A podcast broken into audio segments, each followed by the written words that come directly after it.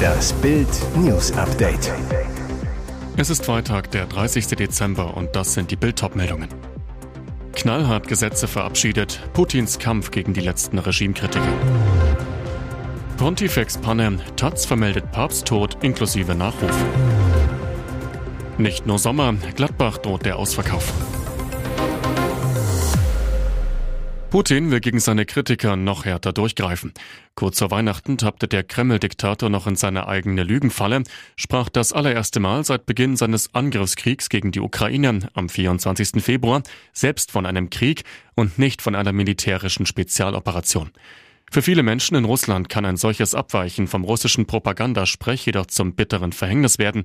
Denn wer sich kritisch über das Putin-Regime oder den Krieg in der Ukraine äußert, läuft schon lange Gefahr, im Gefängnis zu landen oder sogar unter mysteriösen Umständen aus dem Fenster zu fallen. Jetzt hat der Kreml-Tyrann im Kampf gegen seine letzten Regimekritiker ein neues Knallhartgesetz verabschiedet. Darin wird die Strafe für sogenannte Sabotageakte und die Unterwanderung der sozialen Ordnung dramatisch verschärft. Heißt im Klartext lebenslang für Kreml-Kritiker. 55 Stunden bei 30 Grad Hitze in einem Autowrack mit den toten Eltern. Das Schicksal von drei kleinen Kindern bewegt derzeit den ganzen australischen Kontinent. Die drei Geschwister haben nach einem Autounfall an einer abgelegenen Straße im Westen Australiens mehr als zwei Tage allein im Outback überlebt, nicht so ihre Eltern. Berichten zufolge gelang es dem Mädchen in dem umgestürzten Land Rover, den Sicherheitsgurt ihres einjährigen Bruders zu lösen und ihn zu befreien. Zusammen mit ihrem zweijährigen Bruder mussten die drei Geschwister neben ihren toten Eltern in brütender Hitze ausharren, bis sie schließlich von Freunden der Familie im Gestrüpp gefunden wurden. Den Verwandten zufolge waren die Kinder stark dehydriert und noch immer in dem Fahrzeug, als endlich Hilfe eintraf. Der ältere Bruder sei sogar noch in seinem Sitz angeschnallt gewesen, mehr als zwei Tage nach dem Unfall. Alle drei Kinder wurden in ein Krankenhaus in Perth geflogen. Ihr Zustand ist den Berichten nach stabil. Erst starb Fußballgott Pelé, dann Modemadonna Vivienne Westwood. Da kann man schon mal durcheinander kommen.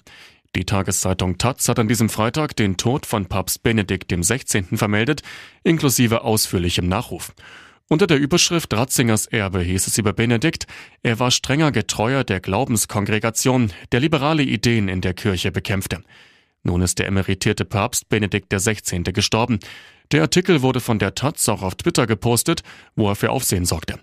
Die Wiederauferstehung des 95-jährigen Benedikt ging entsprechend schnell. Schon bald war der Nachruf wieder offline. Wer für die Todesmeldung klickte, landete im digitalen Nirvana. Wieso etwas passieren kann? Viele Medien haben angesichts des Gesundheitszustands von Benedikt bereits Nachrufe verfasst. Anders als in der gedruckten Ausgabe reicht digital ein falscher Druck auf den Publizieren-Knopf um die Meldung zu veröffentlichen. Seit zweieinhalb Jahren hat Gladbach einen Luxuskader von einem derzeitigen Gesamtmarktwert von 232 Millionen Euro, liegt damit auf Platz 6 in der Bundesliga.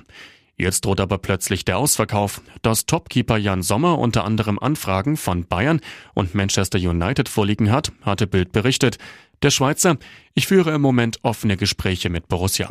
Tendenz, Vertragsverlängerung über 2023 hinaus sehr unwahrscheinlich, Abschied spätestens im Sommer, möglicherweise auch sofort.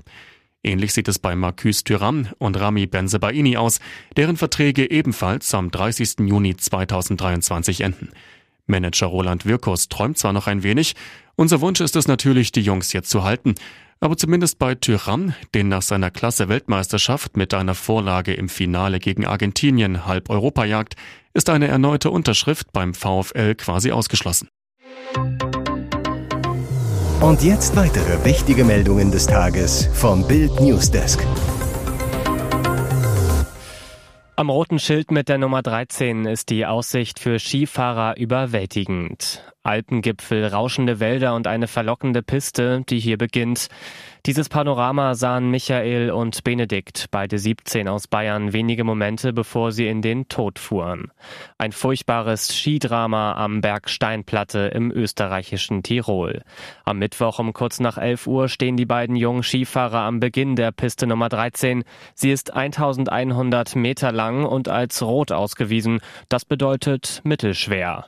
Auf Karten des Skigebiets wird sie als Rennstrecke geführt. Michael und Benedikt tragen Helme, fahren los. Doch etwa in der Mitte der Piste verlieren beide Jugendliche die Kontrolle, schießen über den Rand hinaus in ein steiniges Wiesengelände. Ein Sprecher der zuständigen Alpinpolizei. Ersthelfer haben berichtet, dass die beiden sie mit sehr hoher Geschwindigkeit überholt hätten. Die Pisten sind mit Kunstschnee gut zu befahren, aber daneben liegt nur sehr wenig Schnee. Der Sturz im Steinfeld direkt neben der Piste muss furchtbar gewesen sein. Die Teenager erlitten laut Polizei massive Verletzungen am ganzen Körper und Kopf. Retter versuchten sie zu reanimieren, vergeblich. Das wird praktisch auf dem Spielplatz. Man muss nur nach Emma, Noah, Mia und Finn rufen und die Kids fühlen sich fast alle angesprochen.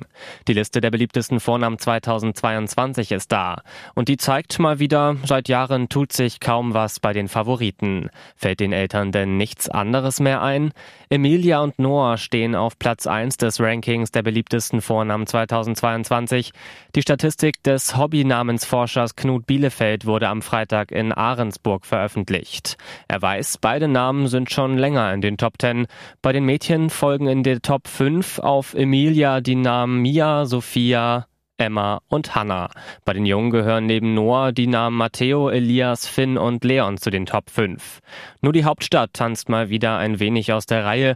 In Berlin sind als Vornamen für Neugeborene Charlotte und Oskar am beliebtesten. Ihr hört das Bild News Update mit weiteren Meldungen des Tages. Diesen Trick nutzt kaum ein Patient. So erstattet die Krankenkasse bis zu 500 Euro. Viele Versicherte wissen nicht, dass sie bei ihrer Krankenkasse ordentlich abkassieren können.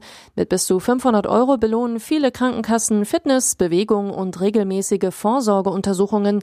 Aber nur rund 8 Prozent der Kassenpatienten haben sich 2021 eine Bonusprämie abgeholt. Krankenkassenexperte Thomas Lemke, Geschäftsführer des Deutschen Finanzservice-Instituts zu Bild. Da wird teilweise richtig viel bezahlt, aber es wird kaum genutzt. Exklusiv für Bild hat das DFSI die Krankenkassen mit den besten Bonusprogrammen ausgewertet.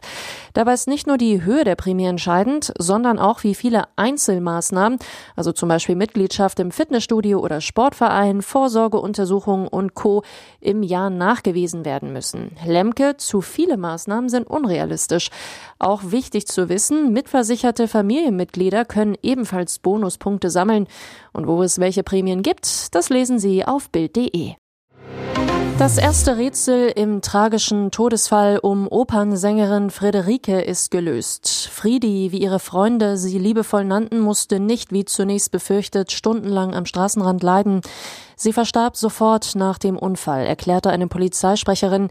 Das hat die Obduktion ergeben. Die 23-Jährige war in der Nacht zum Montag in Malchin in Mecklenburg-Vorpommern von einem Auto erfasst und liegen gelassen worden.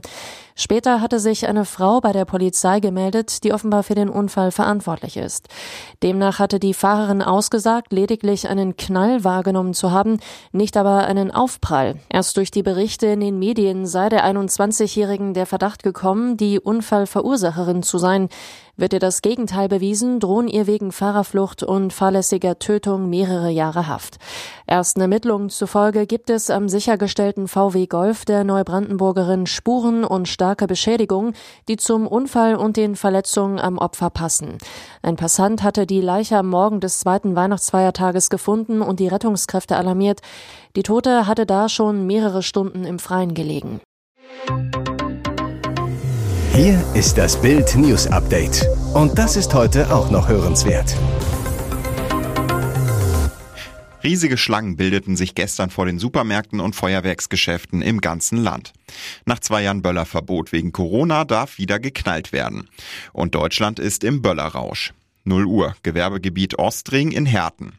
Vor der Tür zum Verkaufsraum vom Westfälischen Feuerwerk hat sich eine lange Schlange gebildet. Seit Donnerstag können Privatleute endlich wieder offiziell Feuerwerksartikel kaufen. Zwei Jahre lang war die Abgabe wegen Corona verboten. Für John Mattea, 19, ist der Böller-Einkauf nach zwei Jahren Flaute ein Highlight. Mit Freunden steht er in der mitternächtlichen Warteschlange. Bewaffnet mit Pizza zelebrieren sie den Countdown zum Böllerkauf. Ich konnte einfach nicht bis morgen früh warten, sagt John. Und auch in der Hauptstadt herrschte Ausnahmezustand. Der Berliner Ronny, 20, kampierte 13 Stunden vor dem Pyrotechnik-Fachgeschäft Vitrine. Er will 4000 Euro für Böller und Raketen ausgeben. Zum Verkaufsstart um Mitternacht war die Schlange hier 200 Meter lang. Angst vor neuer Coronavirus-Mutation. Warum lassen wir China-Flugzeuge noch landen? Diese Woche landeten in Mailand zwei Flieger aus China. Rund die Hälfte aller Passagiere war Corona-positiv. Italien reagierte, Reisende aus China brauchen künftig einen Test. In den USA gilt eine solche Regelung ab dem 5. Januar und auch Indien kündigten an, dass Einreisende ab Sonntag vor Abflug ein negatives Resultat vorweisen müssen. Und Deutschland? Bleibt in Sachen China überraschend locker. Zwar müssen die Bundesbürger in Bus und Bahn immer noch Maske tragen, aber Reisende aus China, wo die Corona-Zahlen seit der Abkehr von der Null-Covid-Strategie explodiert sind, dürfen aktuell ohne jede Kontrolle ins Land. Wir werden uns auf Dauer auch nicht vom Ausland oder vom Virus isolieren können, sagt der gesundheitspolitische Sprecher der Unionsfraktion Tino Sorge zu Bild. Erfreulicherweise sei die Lage hierzulande stabil. Das sollten wir auch im Hinblick auf China berücksichtigen, wo die Corona-Politik und die Immunität fundamental anders aussieht.